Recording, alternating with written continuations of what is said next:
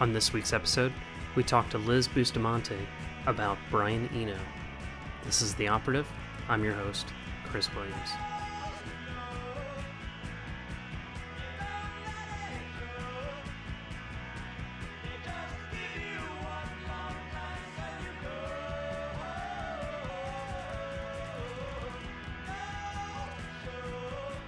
Well, thank you so much for doing this. I really appreciate it. Oh, my pleasure. So to start off, why don't you tell us a little bit about yourself? Okay, my name's Liz Bustamante, and I'm currently living in Chicago. I was born and raised in East Chicago, Indiana, which is just outside the city, across the state line. And I learned how to play organ as my first instrument, which is why I still have a weak left hand to this day. And then my first job was actually playing the organ in church. I was in a high school band called Kalichi Bound, which was named after R.E.M. lyric. I played in an industrial band called Motherbacks. And then we changed our name to Fat Robert Smith Clones. Oh, no. I'm about to name like 30 different bands. But anyway, then I moved to the East Coast in 93. And I started, I had done sound for friends bands in high school. And it was when I moved to New York that I finally started taking audio seriously. I've basically worked in audio in a variety of different capacities since I was 24 up until now. So, I've put together audio packages for film and video, did live sound, worked in studios, was a broadcast engineer, and now I write user guides for recording applications. So, yeah, always music and sound. So you wanted to talk about Brian Eno, right? And in particular, Taking Tiger Mountain. Yeah. So let's see. So Taking Tiger Mountain is his second record. Quite honestly, I was introduced to him when I was a goth high schooler, and I wasn't introduced to him directly, but it was through Bauhaus, who recorded a version of Third Uncle, which I just thought was incredible. So, you know, the way that when you find out who influenced like your favorite bands, and then you kind of travel back in time and start doing research, that was the gateway, believe it or not, was Bauhaus.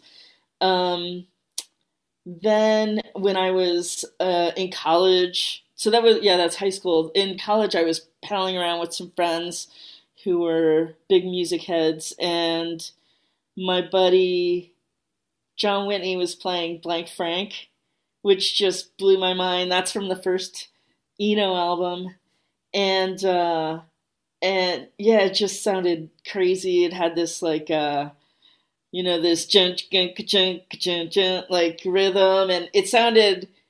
You know, we were listening to mostly like Pussy Galore and Minutemen and Sonic Youth at the time. So this felt like of the same time, even though like the Eno was like, that was a 74 recording, you know, that song ended up on a million mixtapes. And then little by little started exploring the rest of the discography,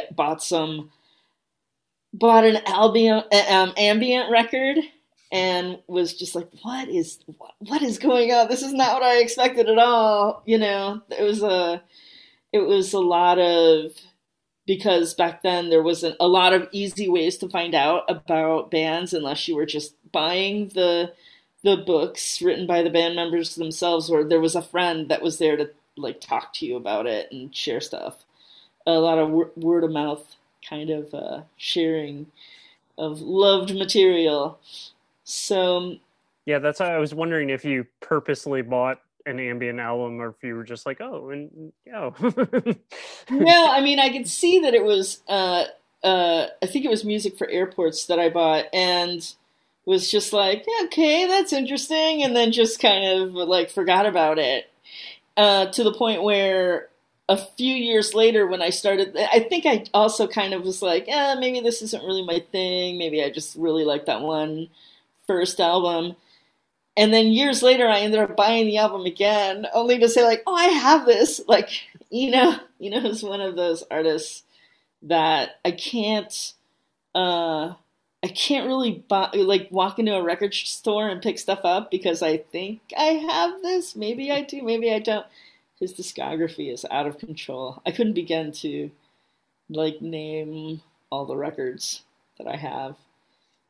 But yeah, I keep coming back to this one because it's, I guess there was a period of time when I'd cycle through different albums. This one would be my favorite. I'd stick on that for a few years. I've done that with other bands too, like the Rolling Stones or David Bowie, where you just kind of are, I'm just going to listen to Hunky Dory and nothing else for 4 years. Then Low, then discovering there's like an Eno, Eno Bowie connection. So the first time when I was working that first job in New York where I was putting together audio packages for film, it was the kind of thing where somebody would come to us and say, I'm shooting a movie and I've got two characters in a car. How do what do I put together so I can record the audio? Or I've got a marching band in a football field. Like, what do I need? Tell me what microphones, how do I record this?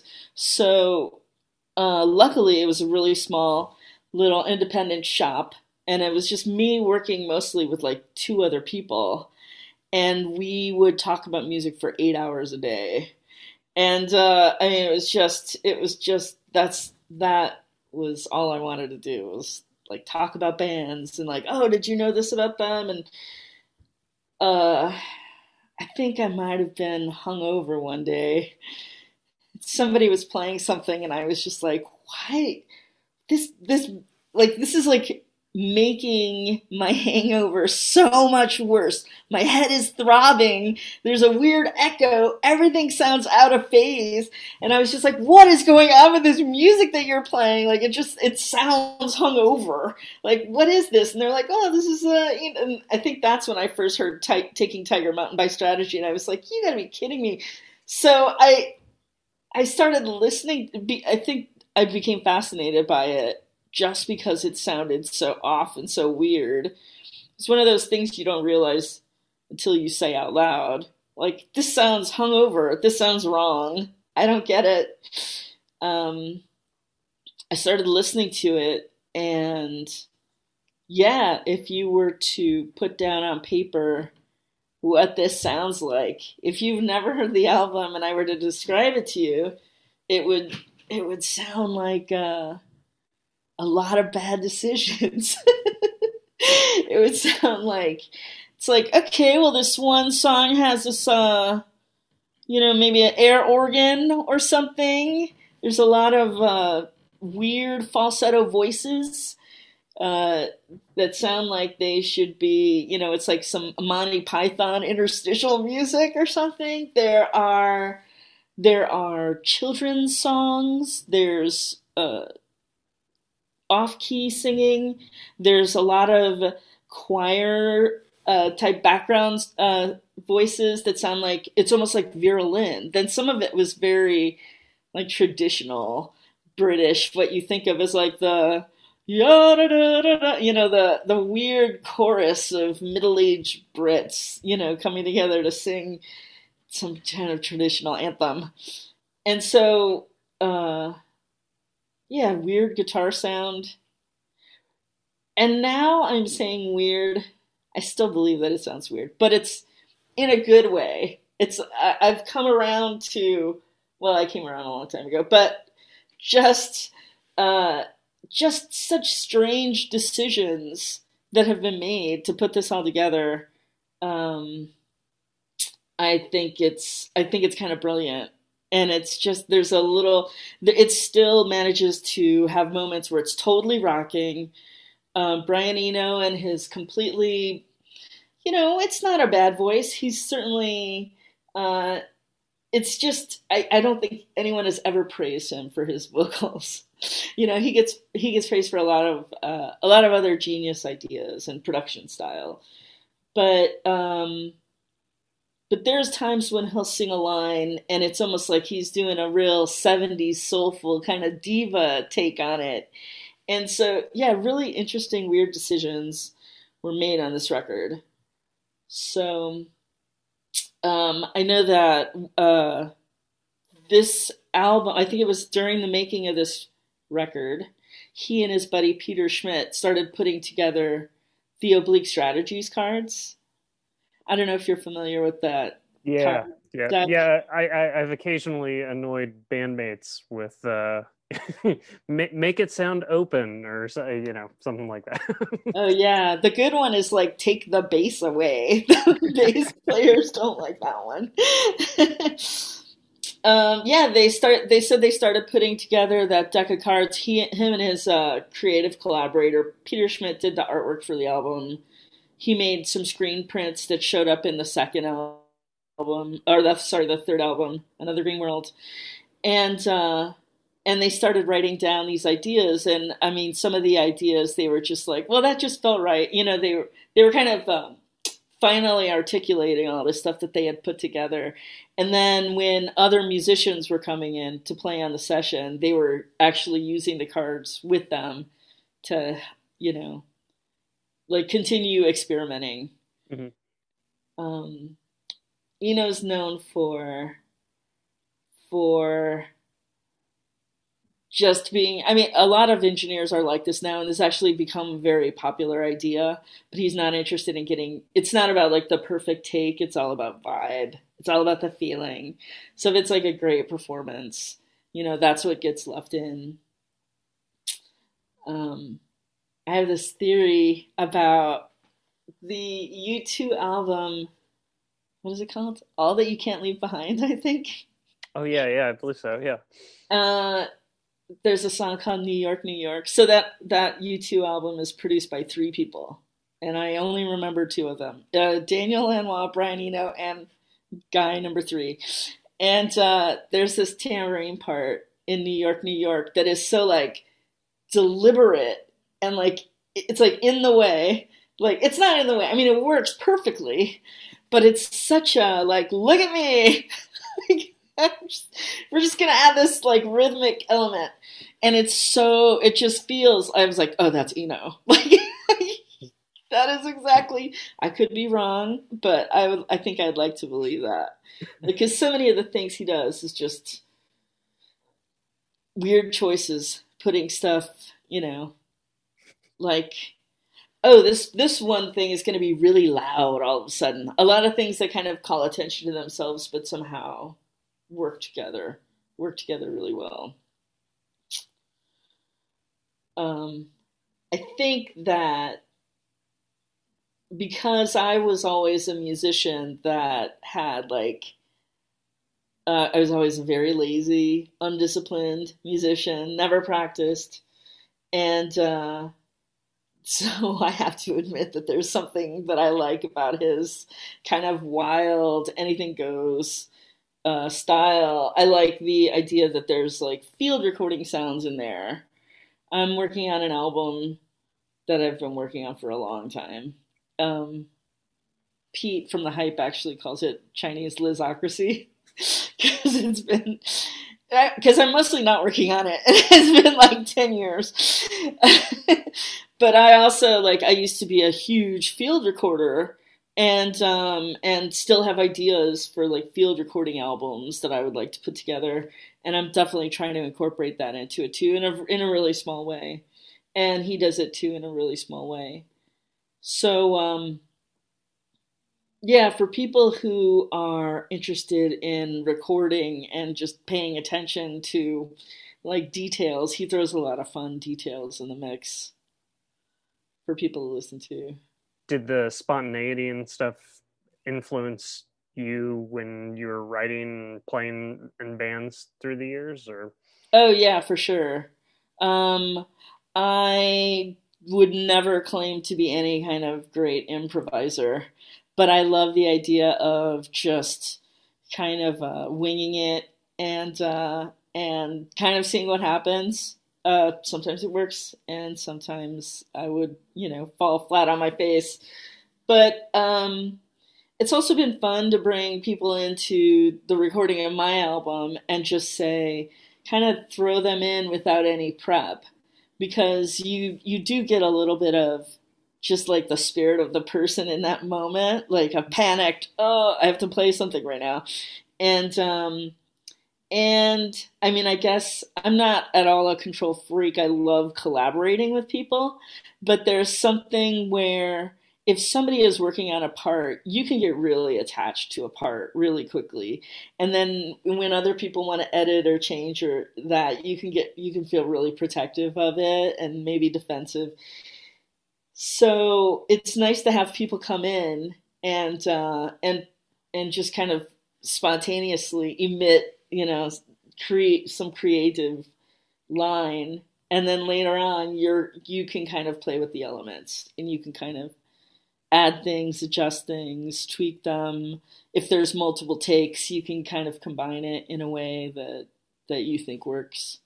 I did end up getting Brian Paddington to play guitar on one song, and later on he's like, well, I don't even remember playing that. It's just like, well, you should remember it because it's very good. But yeah, so I definitely like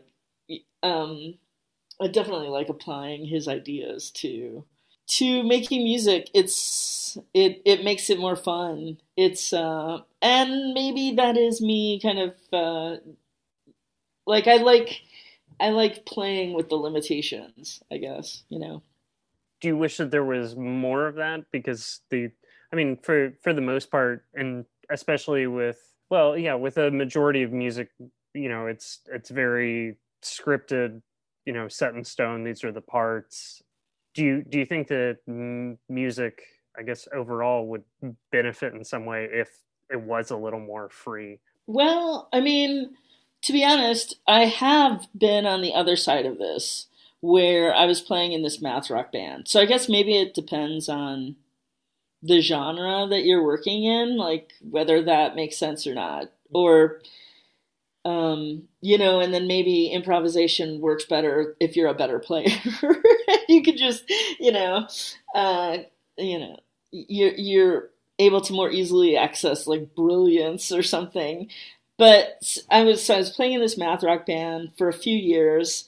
It was the most I'd ever practiced with a band. Our schedule was crazy. We had practiced Tuesday night for a few hours, Thursday night for a few hours, and then we'd have a long practice on Sunday. Like it was a 5 or 6 hour practice. Definitely the best my drumming has ever been. Like it was just so much rehearsal. And then we were getting ready to record. And so everything was kind of locked into place. All the songs were getting tightened up, and the guitar player broke his hand. So, and we had shows lined up and everything. So what we did was, at least for the shows, we postponed the recording, but we got a couple friends to come in and play with us. And one of the things that was interesting about those of us that had been playing together, so it's like, oh God, gotta start at the beginning. Here's how this one goes. Like we've been playing this song for months, and we kind of, it felt like there was this threshold of boredom where once you kind of pass that threshold, you got to lock in a lot more tightly with your musician, the other musicians in the group. And then you kind of went to this area where somebody could be a little more spontaneous. Somebody can kind of change something up. And we just got to be really good at anticipating what the other person was doing. And so there were these really tightly constructed parts, and then something would change, or somebody would like flip the beat backwards, and we could just fall into place. Just like we could just like find the pocket with each other really quickly. So definitely not a hard and fast rule about improvisation. I mean, it's nice that, I mean, I guess that also means that if you practice enough, if you're so closely linked with your partners, that you can improvise a little bit more on top of that, because you've done the work of putting that song in stone and figuring out how it goes. So with Eno, is there a good place, like, is Taking Tiger Mountain a good place to start? Or is it indicative of certain things, like, on the whole? Wow. I would have to recommend records based on the individual person, I guess. I don't feel like there's one, like, easy way in. Some people would probably prefer the ambient stuff, or the guitars and tape loop stuff that he did with Robert Fripp, No Pussyfooting. Yeah, wow. Part of me thinks that Taking Tiger Mountain, as much as it has hooks, it's filled with hooks, as weird as it is, but maybe it's too weird. Maybe it's too weird for some people. Like, it took me a while to kind of say, what is going on here? Other people have said that it's really accessible. Maybe the first album would be the way to go, which is Here Come the Warm Jets. That's got the Bo Diddley, Blank Frank, and that's got the a couple really beautiful ballads, and Babies on Fire, which I think a lot of people would know, even if they don't know Brian Eno. I feel like that album, that track has kind of made the rounds somehow. So yeah, maybe Here Come the Warm Jets, or maybe even Roxy Music. The first couple of years that they were together, he was an integral part of the band. Is Eno still someone that you follow and that you'll still listen to, or? Yeah, I do actually buy a lot of his later albums. I have so many. And I'll always stick with them for a while. I definitely don't have that. I keep going back to Taking Tiger Mountain. I kind of like stayed with that. Just like with the Rolling Stones, like I said, you like circulate through having favorite records. I was like, oh, Beggar's Banquet. And then I think with the Rolling Stones, I stopped on Goat's Head Soup. And then with Bowie, I'm still going through albums and finding stuff that I really like. And, oh no, what is the Bowie album that I've been listening to? Now I can't remember. It's Station to Station. It's incredible when there's like an artist that has so much going on that you could like continue to dig and then stop and then keep going. Like with the, I got the Joy Division box set, and I listened to the first album so much, or the first disc, it's 4 CDs. And I hadn't even listened to the rest of the box set. And then I got to the third disc and I just listened to that for, when something stays with you, sometimes it's all you want to do is listen to it over and over again. Is there anything that you would like to see Eno do with his career, with music? Is there do you sort of just appreciate the diversity and the spontaneity of what he has done and continues to do, or? Well, to be honest, he's done way too much. He needs to leave some room for someone else, because it's incredible. He's, he's done art, he's written books, he's written theory about music, and he's worked on apps. Like, I can't remember the name of his collaborator, but at one point, there were 3 different Bowie apps, like, available in the App Store. And what it was these little tone generators that you can adjust certain parameters. For example, so it would be a color. And then when you tap certain points of the screen, it was obviously some kind of XY grid, because it would trigger sounds. And then you could determine whether it was going to keep going, whether it was going to stay the same, whether it was going to decay and fade out, or whether it was going to like mutate and evolve. And they were hilarious. They would have like the names for the sounds would be like paprika and bergamot and stuff like that. And it was just these beautiful, it was just like a way to make spontaneous ambient music. Like I would have it on an iPad and just like let it run. So yeah, I mean, he's still producing. He put together the No New York album, which was the compilation capturing the no wave scene in New York in the late 70s with Mars, DNA, Teenage Jesus and the Jerks, and the Contortions. He's done a lot. He's done so much. So I can't imagine. There's no. He even made the Windows 95 startup tone, which is, yeah, he's got his fingers everywhere. So there's like no area that I could think, oh, this would really benefit from a little Brian Eno. Let's throw him in the mix. Yeah. Oh my gosh. Can't think of anything.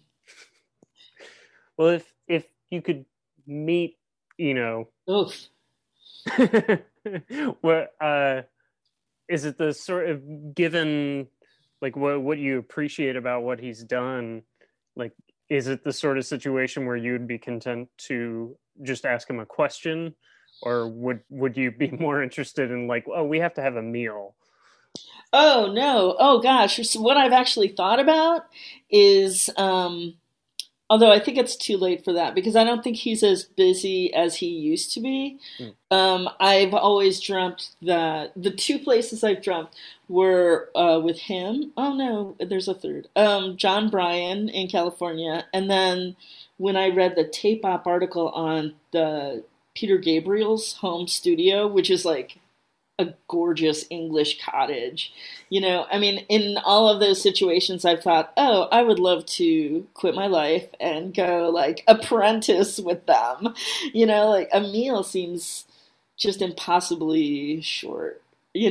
I don't even want to ask questions. It's not like I want to ask questions. It's more like I want to just be in the room. Like, let me see the process. I want to see how this person works. I want to like learn from that. Like, let me sit in a studio with you for 8 months. That would be great. To just to observe, or to kind of take in and then apply it. Oh yeah, to observe, to assist, to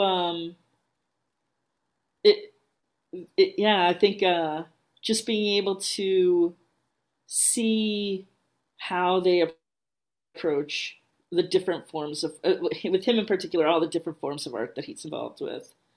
Like, yeah, he seems so natural. I did remember reading that, I guess he produced the Coldplay album, Viva La Vida. I think that's the name of it. And apparently they were encouraged. They were like, oh, we got to use Oblique Strategies. And I just think that is that is such a bad move.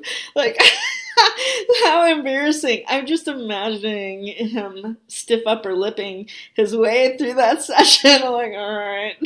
Oh, this again. This is only 40 years old. I just can't even imagine. Oh my gosh.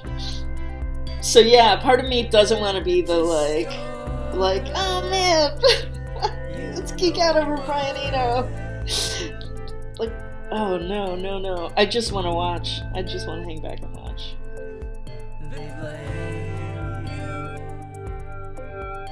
The Operative is produced in conjunction with Radio Nope. For more information, visit radionope.com. And for all of our past episodes, visit theoperative.bandcamp.com. Thank you.